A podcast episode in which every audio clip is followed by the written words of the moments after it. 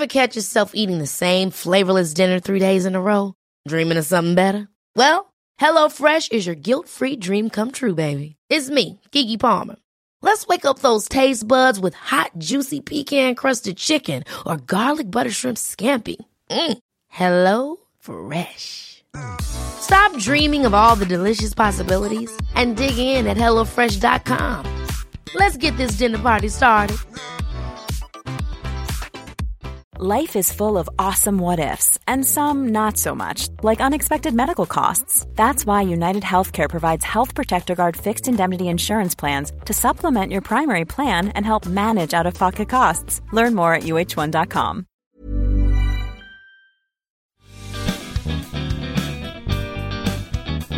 Welcome to the CAMRA Podcast, Pubs, Pints, People, for our weekly chat about beer, cider, pubs, and more. My name is Katie Wells, and I've got Ant Fiorillo and Matt Bundy with me, and the original trio is back in town. Hello, guys. It's been too long since we've been together. It has. It's been a few weeks, hasn't it? We've we've we've had some great guests coming in, and this is but this is the original lineup.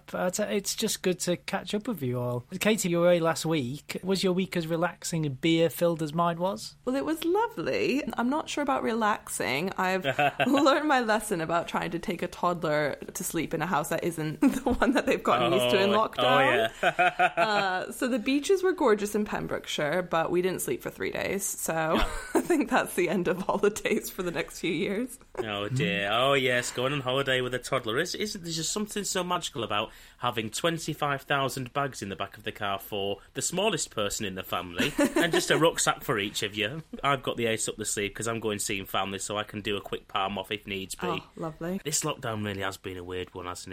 I am actually going to go on holiday right after we record this. Funnily enough, listeners, Is the car packed and ready? it's literally I'm going to you're going to shut the laptop down, put it under my arm, and lock the front door. Thank you for squeezing us in. Oh, nice. Have either of you been down to the pub this week? Uh, I have. I, I'm, I'm glad to say. I went to my local Fuller's up in Berkhamsted, the boat. Lovely location right on the canal. And, and I'll tell you what, I was just really impressed of how they had switched around the layout. There were stickers on the floor and on the windows everywhere, just telling you exactly what to do.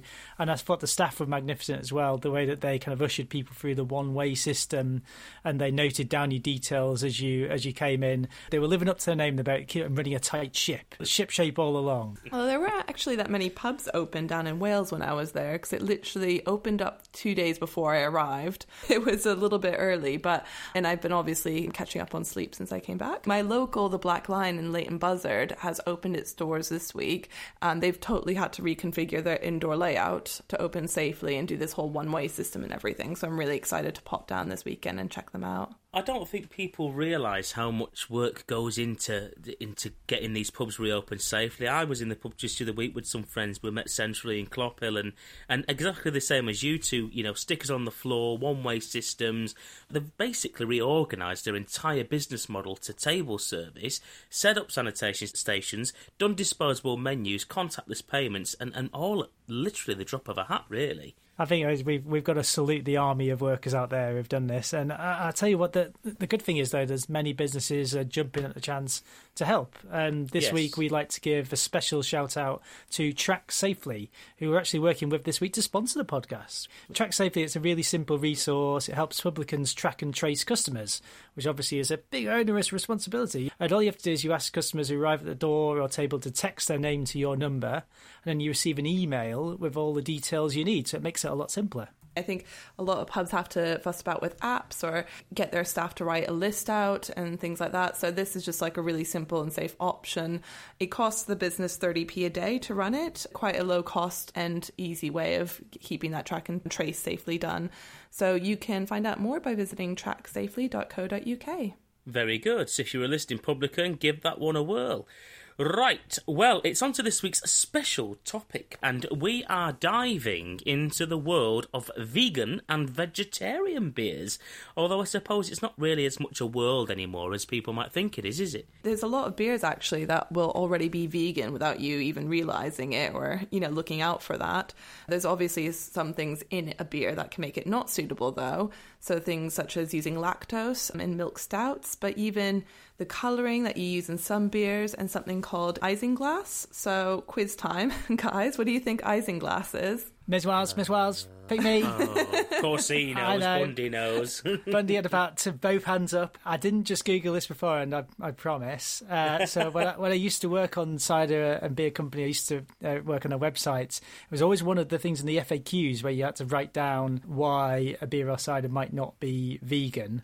And it mentioned isinglass, and it was some kind of, I think it's like called a fining agent. And I think it's like, I, I'm not sure exactly what it does, but I know it's like gelatin type stuff. And I think, I might be wrong, I think it's made from the delectable sounding dried fish bladders. Sorry, what now?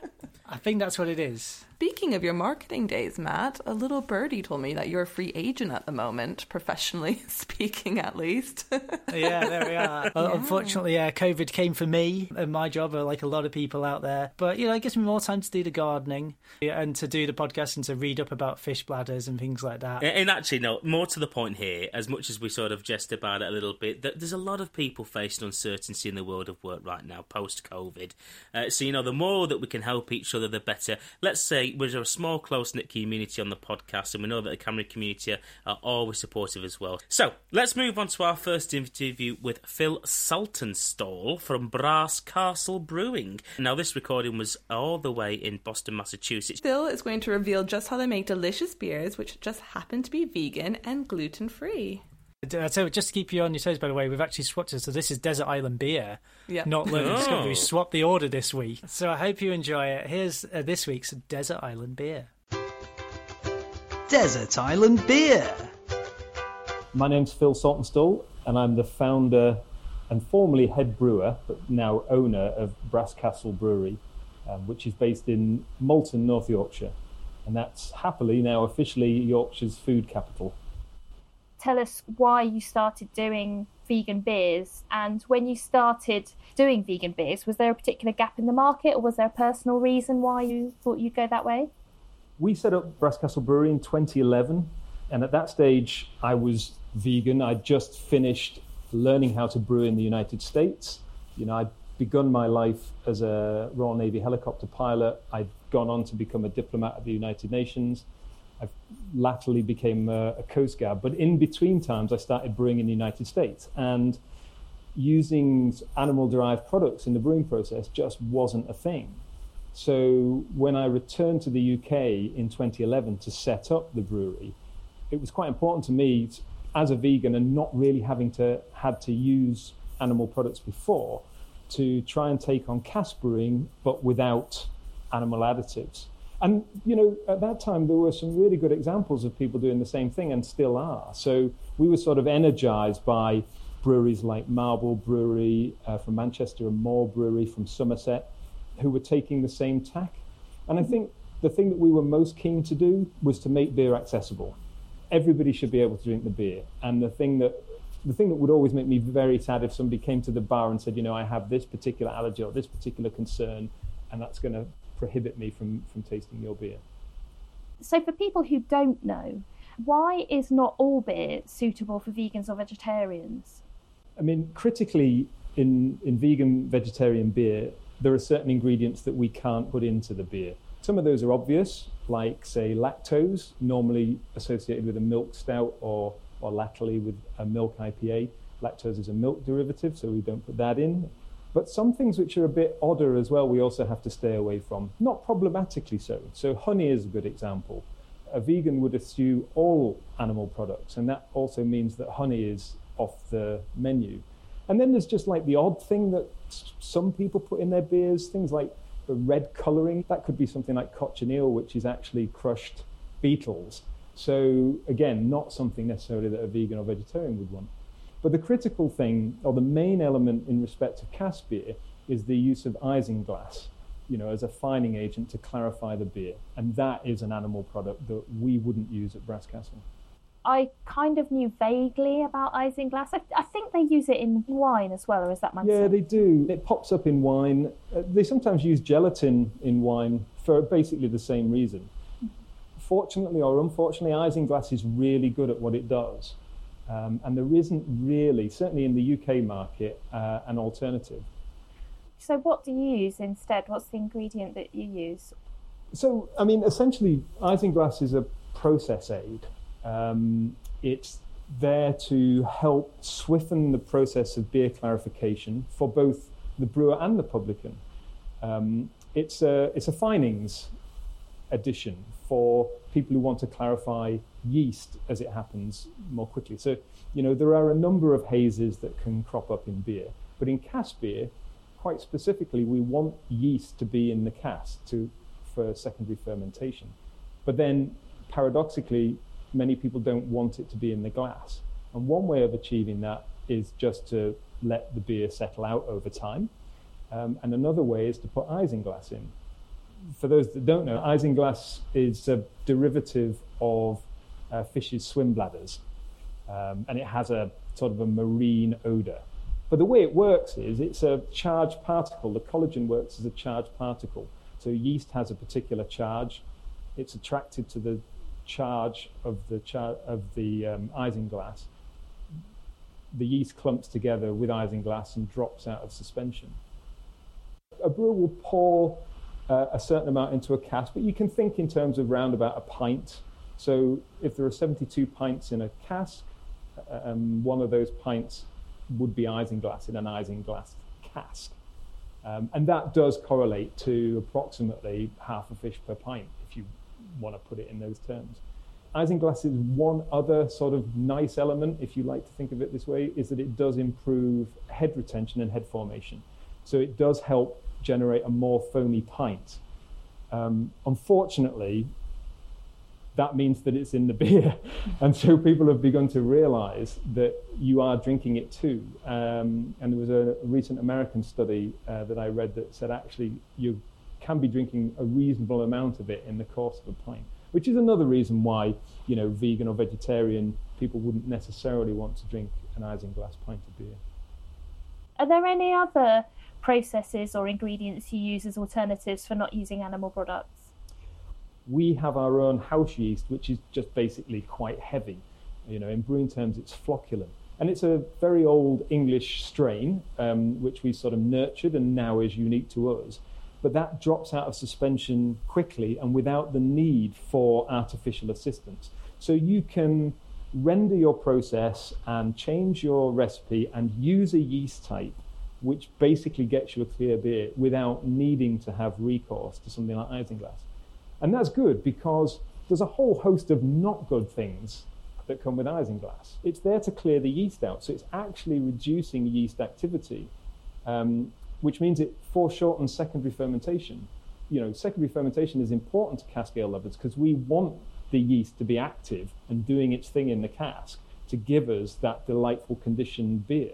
Mm. If you stick isinglass in there, actually, you're kind of stopping it from doing that. Mm. Um, but that's part of the paradox of many drinkers wanting a nice clear beer, and I get that. Certainly, when we started brewing in 2011, clear beer in rural Yorkshire was an absolute must. And, and that has changed a little bit over time. You know, now people have begun to understand that actually, as a general rule, a hazy beer will contain or can contain more flavour.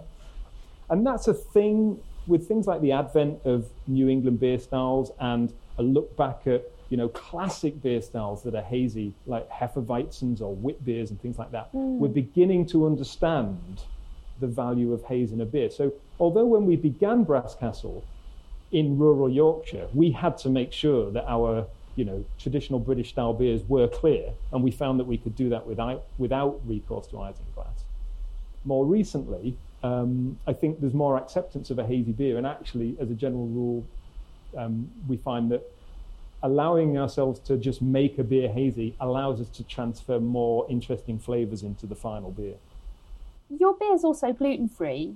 Does this involve anything in particular? And what are the benefits as well? Yeah, so we started gluten free brewing maybe a year and a half ago.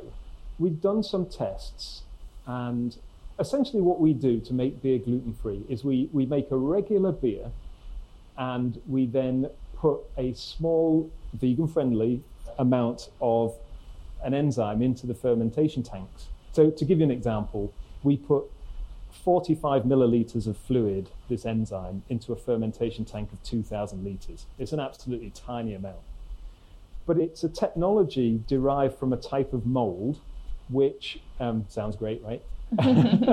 which lager companies and big beer brewers had used for a long time to, again, clarify their beer. So another haze type that comes in beer is protein haze.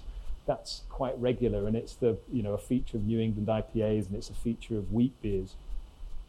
Big lager companies don't really want a protein haze because they want it to look beautifully crystal clear. So they've been adding this type of uh, enzyme for a while. That enzyme cleaves out protein from the beer and a side effect of that is that it removes gluten.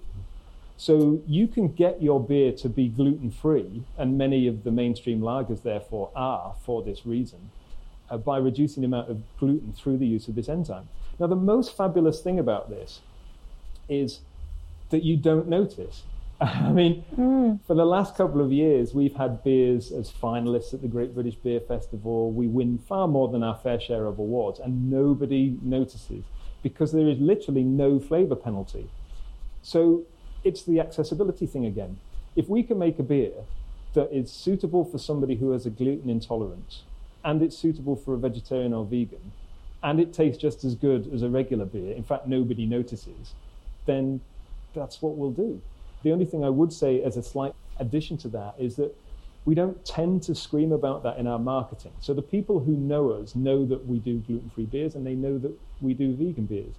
The, the sadly depressing thing is that we won't scream that out on our pump clips or on our you know sort of point of sale stuff because many customers might be put off by that. What's much more delightful is to discover that they're drinking and enjoying the beer and they don't even know that it's vegan and they don't even know that it's gluten free based on your beer range, do you have any really good food and beer pairings based on your beers, like your favourite combinations? You know, I really don't. And I apologise for this, but I am probably the worst person to talk to about food and beer, beer pairings. I kind of don't believe in it. so, what, what I mean by that is, you know, the wine industry got itself very interested in, in wine and food pairings for an obvious reason, which is that wine is really not complementary with food. You know, any any chef or restaurateur will tell you that. Mm. Um, wine just doesn't go that well with food, so you have to work a little bit harder about what pairs with what and so on and so forth. Now, in Germany, beer is a food; it's classed as a foodstuff. Mm. And those same restaurateurs will tell you that beer complements food much more readily. So the range of beers that go well with foods is much wider, and I tend to think you should kind of leave it to the individual. I think mm. there are mm. some maybe some general rules, you know, so like sweeter, hoppier beers are often thought to go better with hot food, and that's generally because the sweetness um, mm. helps to counteract the heat. Um, some people like to associate a, a, a, sort of sweeter, more desserty dark beer with a dessert, but you know, it's free for all. I, I mean, I like shoving marmalade on vegan sausages. You might think that's weird, but you know that's not an obvious food pairing. I think just do what do what tastes nice. We have this item on the program about asking people to choose their favorite desert island beer. Do you have a favorite that you take to a desert island? What a tough question. Um, so I've gone, I've gone, I've gone straight and local and easy. Um, and when I say local, I mean local to where I am now in Boston. So I'm going to choose a beer called Hop Hop and Away, which is a, a low alcohol hoppy pale ale uh, made in cask and can and keg by a brewery round the corner from me in Somerville, Massachusetts, called Aeronaut, who are absolutely brilliant. Um, and they regularly bring their beer to the Great British Beer Festival. It's a cask beer, but it's a proper hopathon, and it's a really gentle, extraordinarily drinkable, soft, lovely thing. So I'll, I'll take that. Okay, that's great. Well, it was really nice talking to you. I say, I really have learnt a lot. Desert Island Beer.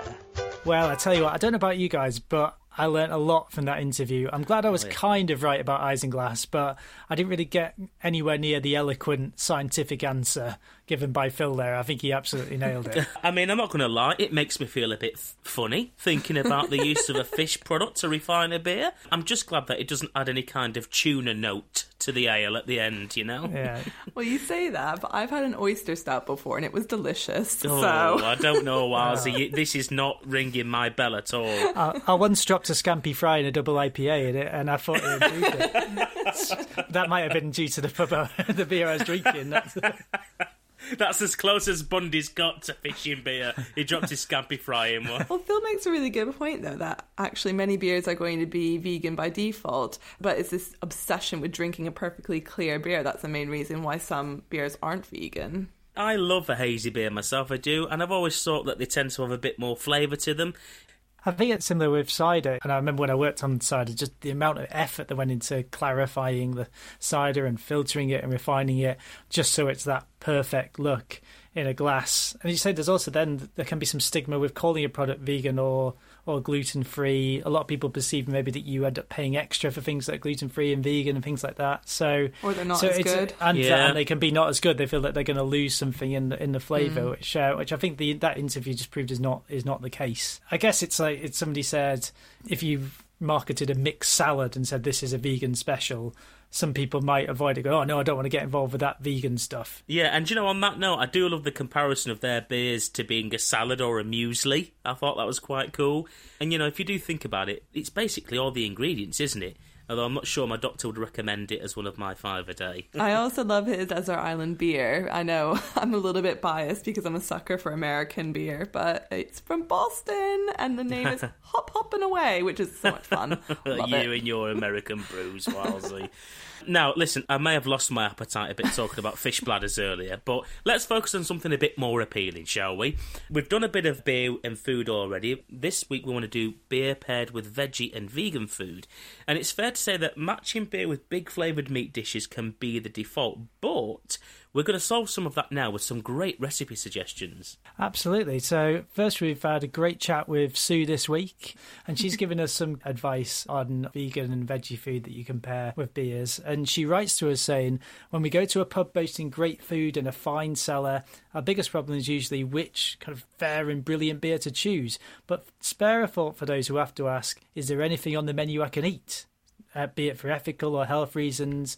But there are more vegetarians and vegans than ever before, while many meat eaters are embracing meat free cuisine. In her beer cookbook, she includes an entire veggie section and includes this prime piece of advice in it. She says, Don't assume that because you're cooking with vegetables, you only need to use the lighter ales. Some veggies, such as swede, wild mushrooms, Brussels sprouts, parsnip, sweet potato, beetroot, and onion, have big flavours that can be cooked in or accompanied by big beers. So, I mean, let's just read some of these veggie recipes out from this book because they sound absolutely bang on. Check these out. You've got here red pepper and dried chestnuts in beer aspic with blue cheese and spring onion crust. Mm. that sounds oh, so good. We've got a roast plum tomato and pepper sauce with red basil plum beer and penne. We've got spiced onion collops with IPA. Yeah, Sue loves a collop. We've, we had collops in episode one, I think. Onion collops, though, this time. Onion collops this time. We've also got wild fungi and oyster mushroom pudding with pickled walnuts in truffle and oyster stout gravy. Wowsy, you said you had an oyster stout. Those recipes look absolutely lovely. Sue tells us that her winter warmer Wellington recipe is extremely popular. So, so that's another one to check out. In her book. Also, her toasted hop and lemon sorbet and hmm. boozy fennel baskets. I Oh, mean, where does she even finish. dream up this stuff? I, I, I struggle sometimes opening that cupboard going, okay, beans it is. I, I tell you, because we've got so many of those delectable ones to choose from, why don't we offer it up to to the public, to the listeners? So I tell you what, we're going to stick a quick poll up on Twitter at Pubs Pint People. If you go on there and cast a vote, we'll see which one you choose out of that wonderful selection there, and then we'll release that recipe this Friday. Well, huge thank you to Sue, as always, for being such a good sport. Now, next, we're going to be welcoming back Mark Dredge, who is a good friend to the show. He is known for his regular slot as a beer expert on Channel 4 Sunday Brunch. He's also the writer of many fantastic books about beer and joined us for our craft beer episode. What many of you might not know is that Mark has recently become vegan, which will have quite an impact on how he cooks with beer going forward. So, we're going to hear all about that journey and a bit more about what he's been doing in terms of matching beer with food. Learn and discover.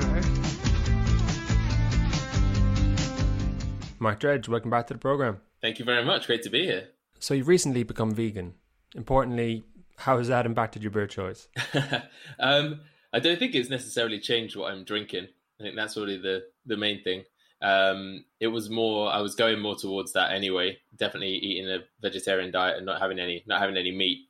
And then this year, I just decided to start with just plant based diet, and it's just carried on from there. And just in case some people are unaware, what proportion of beers would be classed as vegan? Um, I would say that the vast majority would count as being vegan. There would be almost none which would be not vegetarian. There would be some kind of unusual ingredient in there to make to change that. Something like an oyster stout would be a rare example that they would use actual oysters in it. But otherwise, now the vast majority of beers would count as as vegan. The ingredients that would make them not vegan would be lactose, so milk sugar. Um, you find that in milk stouts. You increasingly find it in some pale ales, actually, or some uh, double IPAs, um, very modern ones. They use it to get a real creamy texture in the beer. And actually, some alcohol-free beers use lactose as well to give it more texture, more body um, for a lower alcohol beer. And then the other ingredient is isinglass, which is used in cask ale as a fining ingredient. So basically, it makes it it takes the haze out of the beer. Again, that doesn't bother me, but I think stricter vegans perhaps perhaps would be a bit more bothered by it. Right, on to the food. Uh-huh. you wrote a book called Cooking with Beer. I assume a lot of these recipes are off limits to you now. Have you had to fundamentally change how you think about cooking and beer, or cooking with beer, I suppose? Yeah, well, that was one of the things I wanted to kind of get to understand better during this lockdown period. So, you know, I'm at home all the time. I am eating more. I'm cooking more. But because of the because of how I eat now, it's very different to how it perhaps used to be. And because I'd done these books about cooking with beer and beer and food pairing, I really understood everything about the meat side of things. But actually, I really didn't know quite as much about pairing with veggie and vegan food. I'd been doing it just casually, but I'd never really sort of sat down with notebooks and really considered it properly. So this has just become a great opportunity to really understand how beer works or doesn't work with different vegan and veggie foods. What has been the most interesting thing about it, the most exciting thing perhaps, is that you know if you're cooking some sausages, some meat sausages, you buy them from the butcher, you cook them, you eat them, they taste good. If you want to make a vegan version of that, there are lots of different ways you can do it, but there are ways that you can create like fake meat. You can use something called um, seitan. It uses like a gluten flour. You can mix it together, but you can literally make it with beer. And that for me is something that's fascinating. You know, I can make beer an integral flavor of the dishes much more so than I can if I'm cooking with meat. And that for me has become something that's really interesting and really, um, really fun to play around with. So when you're thinking about cooking or pairing with vegetarian or vegan foods, where do you look for a source for that? I'm trying to create the source now. I think that's there are plenty of books about beer and about beer and food, um, but they they just automatically go to the meat option. So I'm now working on a book that is going to bring together beer and veggie and vegan food for the first time. That you know, this doesn't this doesn't exist yet. There might be some small chapters in it, but it doesn't exist as a whole book that's dedicated just to this. And that for me is great. It's really exciting because I get to figure out this new path through it. And a lot of it is coming from the beer and food pairings in general. You know, there's lots of established great pairings, and it doesn't necessarily matter what that what the protein is in it. They still they still work. Yeah. But there's definitely a lot of um, opportunity to progress it more. Do you have any favorite beer styles that you keep coming back to? Um, there are certain beer styles which are better for cooking with. I've definitely discovered that. Things like pale lagers can work very well. Stouts, uh, porters can work very well. Stronger, sweeter beers, you know, maybe barley wines, Belgian quads, imperial stouts, um, Belgian blondes. You know, these are they're very consistent. No matter what you're cooking, they work very well. And I think that's because they're very low in bitterness, which is important, and they have some nice flavor to them. You know, beer is a very flavorsome drink, but it's like 95% water and all of the flavor, that other 5% is the flavor. So when you cook with it, a lot of the flavors are actually volatile. So you heat it up and they disappear. So it's kind of the, the challenge is to capture some of those flavors, but capture the good flavors, not necessarily the bad flavors. You know, for example, if you cook with an IPA, you end up sort of cooking away any sweetness, you cook away any aroma, but you're just left with bitterness which you don't really no no one really wants to eat something that's very, very bitter. So yeah, it's um it is it is that balance of flavor, but darker, richer, sweeter beers certainly are um, the ones that I cook with most of all. And have you learned anything new since going down this path of beer and vegan foods? Actually, one thing that was quite interesting was hazy IPAs. So this new style of IPA, which is sort of everywhere now, like the beers that look and taste like fruit juice. When I was when I was uh, writing uh, the other books about beer and food, that that style simply didn't exist. So I didn't have recipes. I didn't have pairings that naturally went with these. So that's quite an interesting way. It's been quite an interesting thing to try and learn what they go with. And they don't necessarily pair with food in the same way that a regular IPA would. So I think, you know, you would often avoid uh, spice, chili spice and heat with IPA because the hops and the, uh, and the chili, they kind of aggravate each other. Whereas with a hazy IPA, it's often a bit sweeter and the hops are aromatic, not bitter. So you have this sweeter, richer body that can actually work quite well with some chilies. So there's all these different kind of combinations that that you discover with that with that new beer style. Do you have to fundamentally think differently about the cooking process when you don't have meat to fall back on? It's not the meat itself that you're pairing to. You're pairing it to the cooking method and what goes with it. You're looking for those like links of flavor that can bring everything together and, and highlight it and kind of enhance each other. And when you're cooking, I think you're using beer as a seasoning. And that's another way where vegan food can be more exciting or more accessible for cooking with beer because, you know, often you do need to add a bit more to it. You have a piece of chicken, have a piece of tofu. The tofu is quite a lot blander. You know, I love it. A lot of people don't like it because it doesn't really taste of anything, but you can add all the flavor to it that you want. It's like a sponge for flavor. It's very like, and beer can be one of those flavors that you that you push into it. You know, it's very often I will use things like miso and soy sauce. You add stout to that, that just adds another complexity in this like sort of flavor building to it. We've been speaking in fairly broad terms. Can you give us any specific dishes that have become your favorites? Yeah, uh, I've done a lot of baking with beer actually. Um, I wanted years ago. I wanted to write a book about baking with beer, um, and my publisher publisher didn't want it. So a bit niche, was it? A bit too niche, yeah. But now it's fine to have a beer and veg book. yeah. But yeah, lots of baking with beer. I found. I think I was always quite cautious with adding beers to breads, thinking you'd only want to do a bit of it. But the more I cook with it, the more I realised that beer can just be the liquid. You don't need another liquid in there. Like I've got an amazing pizza, like focaccia pizza dough recipe, which is 100% beer as the liquid, and it's brilliant. Oh wow! Has this incredible, incredible richness to it. Otherwise, what I've been doing recently is trying to, I guess, veganize classic beer foods. Um, mac and cheese was one that I really wanted to get. Like, I really wanted to nail vegan mac and cheese, and I, I finally, I finally got that done. What was the key to that one? The key is, um, it's a really, it's, it's a really simple recipe, but you're like trying to match the cheese flavor using other ingredients. That's the hard part.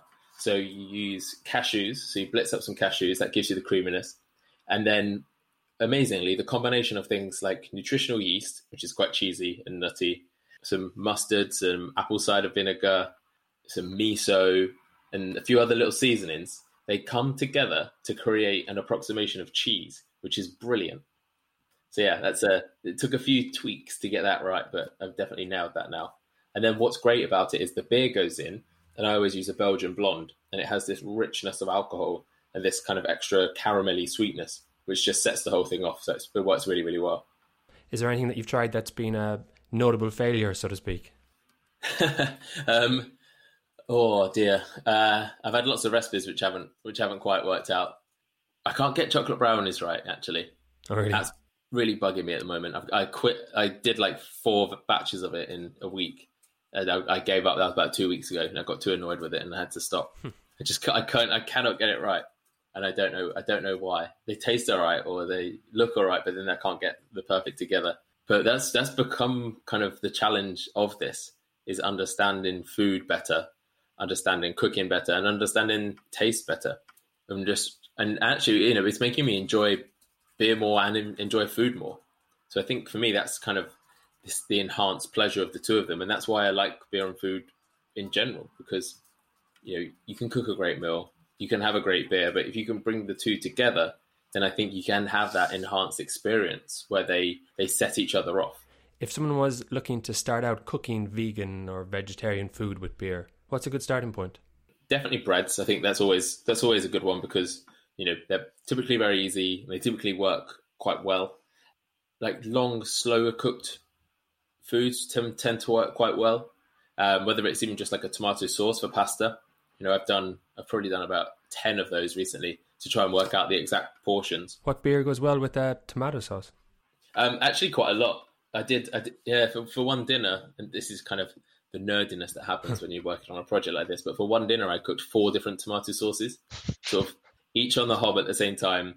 I had like opened the cans at the same time, and I added them in at the same time, and I cooked them for the same time, just to see which ones worked. Stouts and porters always work very well because they just add this sort of umami richness to it, that sort of slight roast character. I used a smoky beer in one, and I didn't think it would work. So it was almost more of a curious, a curiosity to try it. But it left this amazing like smoked flavor in the tomato sauce. I tried it with a strong Belgian ale, but that didn't work. So it ended up being quite spicy, like clovey, and like a really unusual character. Um, but it's a really good way to infuse some good flavor in, and it's very easy. You know, it's just oil in the pan, a bit of garlic in, a tin of tomatoes, and then a bit of a bit of beer, and then you simmer it down kind of to the, the thickness that you want it to be. It doesn't doesn't need anything special. It doesn't need anything unusual. It's just you're you're allowing those flavors to come to come together. And actually, I made some really good pancakes. Some uh, uh, used some cherry beer and some pancakes. That was a good one. So big fat American style pancakes with some cherry beer. With some cherry beer, yeah. And then I cooked some cherries in the, some of the cherry beer as well to go on top. So like really simple things that you can do, but that just work well. And I think that's that's what I want to do with this. I don't want this to be massive long in recipes because that's not really how I cook. It's not really how I think most people cook. Beer and food have to be fun. Great point to end on. Mark, thank you very much. Thank you. Thank you very much indeed. Learn and discover. Oh, I love that. What a great way to end uh, with that phrase, with Mark's credo that it shouldn't be about long recipes. You know, beer and food have to be fun, and, and shouldn't it be the case always? Are either of you veggie or vegan? Well, I've been toying with the idea of going vegan for about six months, but without much success. Mm. What about you, Ant? Yeah, we tend to plan, and, and in that planning, we try to do at least two to three nights a week of vegetarian or vegan food. And I think the point you made before about sometimes you can cook a recipe that you really enjoy and not realise that it was veggie or vegan in the first place. Yeah. So we try not to see it as a, oh, we're having a meat dish, we're having a meat free dish. We just see it as a, oh, we quite fancy that, and that's something we enjoy, and we're going to put that in the in the menu for the week. What about you, Matt? No, no, I just love meat, mate. sorry, sorry, planet. You know, just, a, just uh, a T Rex. yeah, I, I, do love veggie and vegan food, and as you say, I try and do some, you know, a couple of days a week, maybe where I try we try and have all veg meals. I've also got a friend, really good friend, who's just down the road, who's gluten free. He's a celiac, has to be gluten free, and he also avoids all nightshades which are a, a, group of plants that cover off almost all delicious foods, including like God, potatoes I've never heard and tomatoes that, actually. and things. Wow! So like, and and he also tries to do a bit of veggie days as well. So I see with them the difficulty, but I guess that difficulty inspires creativity. Well, it's really cool to see that like vegan baking and cooking has come such a long way over the years, and I've definitely noticed restaurants are improving their veggie and vegan options. Although we're you know talking about this as three meat eaters, but um, you know some are doing their whole menus to vegan food. So it'll be really interesting to see where Mark goes with vegan cooking and potentially baking when it comes to beer. So that's quite cool. Well, if you want to learn a bit more from Mark Dredge, he's actually very kindly been developing some of CAMRA's Learn and Discover resources. So he's created a beer drinker's dictionary and is joined by James Finch, who's done a guide for cider terminology. And we're also going to be seeing a f- series of audio guides from Emma Inch on What's in a Glass. We'll see more stuff from Gabe Cook, and Pete Brown is doing a dive into the history of IPA. So lots of really interesting stuff available. And that's for all CAMRA members, which you can find at camra.org.uk slash learn dash discover. Good, and remember, if you're not already a member, why not consider joining? You can help support the pubs and the beer industry uh, now and beyond with your membership while learning a little bit more about your favourite drink and making a few new friends along the way. It's only £26.50 a year, and you can join at join.camra.org.uk, or if, like me, your membership is up for renewal, just get on that hyperlink, click it, and get it sorted. I set the direct debit up last week. I don't have to think about it ever again. It's time for us to dive into the archive. Now, we promised you, we said there was a bit of a Bumper Sue special this week. We've already had a look through her cookbook. She's popping up again here. She's in an article from January 1992 in which she's looking into the changing tides of vegetarian options that are in some pubs. She speaks to Janet, the landlady of the Linden Tree in Bury St Edmunds, and she's been, she talks about how she's been a vegetarian for eight years, and she was trying to destroy the cliche of the uh, the vegetarian special being one dish. Do you remember the classic vegetable lasagna? Wasn't it? yeah. It was Yeah. often often frozen kind as Yeah. well, if we're being honest. But it was kind of like the token afterthought that at the bottom of a pub's food board. So Janet talks about the fact, wouldn't it be nice? This is in 1992 to actually give people a choice to mull over when they're drinking a lovely beer about what vegetarian options to have. Uh, I think we have to agree with that. Even if you're a meat eater like the three of us, but fancy getting into a bit more veggie or vegan food on a regular basis, you certainly don't want to be stuck with a small and boring menu to choose from. I think it's about time for last orders. Last orders. Well, I shall start. As I said uh, earlier, I met up with some friends at a pub just down in Clophill. They'd set it up absolutely amazing. It was all table service, and because I'm a real ale drinker, I just knew that I was going to get something fresh. And the beer that I ended up being served was Sharp's Doom Bar. For me, having not been in a pub for a few a few weeks, it was just wonderful to uh, to enjoy a pint of that. What about you, Matt? What have you been drinking? Well, Little Bird told me that we're talking about Belgian beers next week, so I decided to get a bit ahead of myself with the research, and I thought I'd, I'd go with something that's been a really popular choice for guests on Desert Island Beer. Definitely one of the top choices, and that is a Duvel. Uh, so I went down and, and picked up a few of them, uh, and it is it is definitely a contender now for my desert island beer. I think I might change my choice from sixteen or seventeen weeks ago, whenever I made it was. I would say. I love Duvel. It's so good. Well, this week I had a beer from Wild Beer Co. and it's their Millionaire Stout. So it's like a millionaire shortbread, salted caramel, chocolate, and milk stout. So if you just want a dessert and you're on a mm. diet, just have that beer. Well, I tell you what, we were saying last week, Katie. We're glad that when you come back, you can choose a, a really lovely, unusual beer that people will then post on Twitter to us saying this was fantastic. And I noticed that we didn't get any of that in our tweets last week of our, of our middle of the road kind of boring choices. So, so we're very glad that you are back. We did get a few little tweets this week, though, from uh, some of our glorious fans. My favourite surnamed friend, Ed Quaff the Raven, real surname apparently. He said he really enjoyed the food pairing episode, and he recalls when he had a six course paired menu by Geese Fountain and Framework Brewery that was absolutely brilliant. Sounds marvellous. We've also got Sean O'Mahony of Twitter Extraordinaire, and he talks Ah, about Shawnee. having bumped into Steve Dunkley from Beer Nouveau. Do you remember? A guest on episode six. What a great interview Well, there we uh, that was, and the guys from Beer Nouveau. So that's nice to see uh, people meeting up like that nowadays. And and then the final one from uh, Middle Glass Education. We talked about in, in the recipes, one of the required beer shaped hole. And I quite brilliantly says that that sounds like it could definitely be an undiscovered session track for In Utero. It does, doesn't it? That could really be that could be a, a B side, an undiscovered B side. And that. So we love hearing from everybody. So please keep tweeting us, keep telling us how better Katie's beer choices are than ours. it's it's at Pubs Pints People. We love to hear from you, and we'll read out the best ones. Ah, gang, it's been great to have you both back with me this week, and what a lovely episode it's been. So, do join us next week, listeners, where, as Matt said, we'll be looking at Belgian beers and talking with John Clark and Tim Webb. And for my quote this week, I'll tell you what, I've matched our theme about pairing beer with veggie food. Uh, This is a quote from Dave Barry, who's a fantastic uh, comedy author. And he says, Without question, the greatest invention in the history of mankind is beer. Oh, I grant you that the wheel was also a fine invention, but the wheel does not go nearly as well with pizza.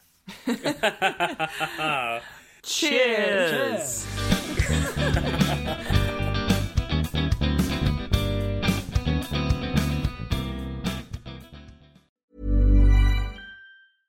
Mom deserves the best, and there's no better place to shop for Mother's Day than Whole Foods Market. They're your destination for unbeatable savings, from premium gifts to show-stopping flowers and irresistible desserts. Start by saving 33% with Prime on all body care and candles. Then get a 15-stem bunch of tulips for just $9.99 each with Prime. Round out Mom's menu with festive rosé, irresistible berry chantilly cake, and more special treats. Come celebrate Mother's Day at Whole Foods Market. Ever catch yourself eating the same flavorless dinner three days in a row? Dreaming of something better? Well, HelloFresh is your guilt-free dream come true, baby. It's me, Keke Palmer. Let's wake up those taste buds with hot, juicy pecan-crusted chicken or garlic butter shrimp scampi. Mm. Hello Fresh. Stop dreaming of all the delicious possibilities and dig in at HelloFresh.com. Let's get this dinner party started.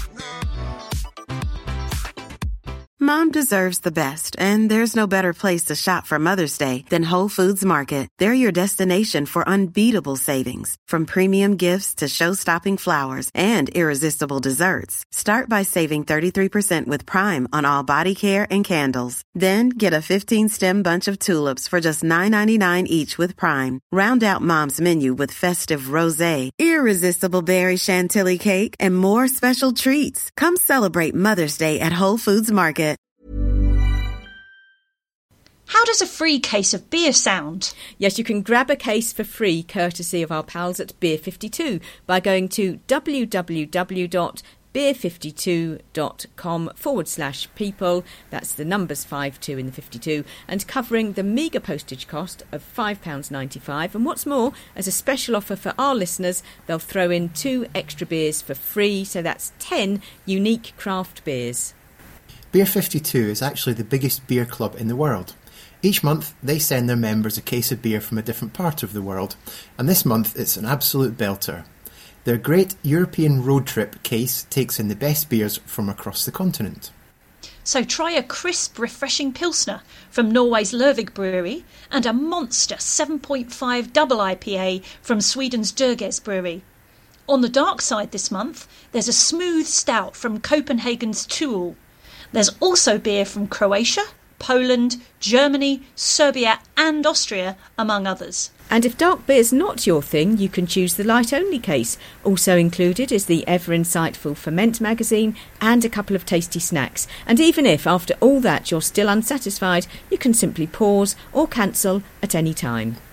So head over to www.beer52, that's the numbers 5 and 2, dot com forward slash people to claim your free case of 10 beers now.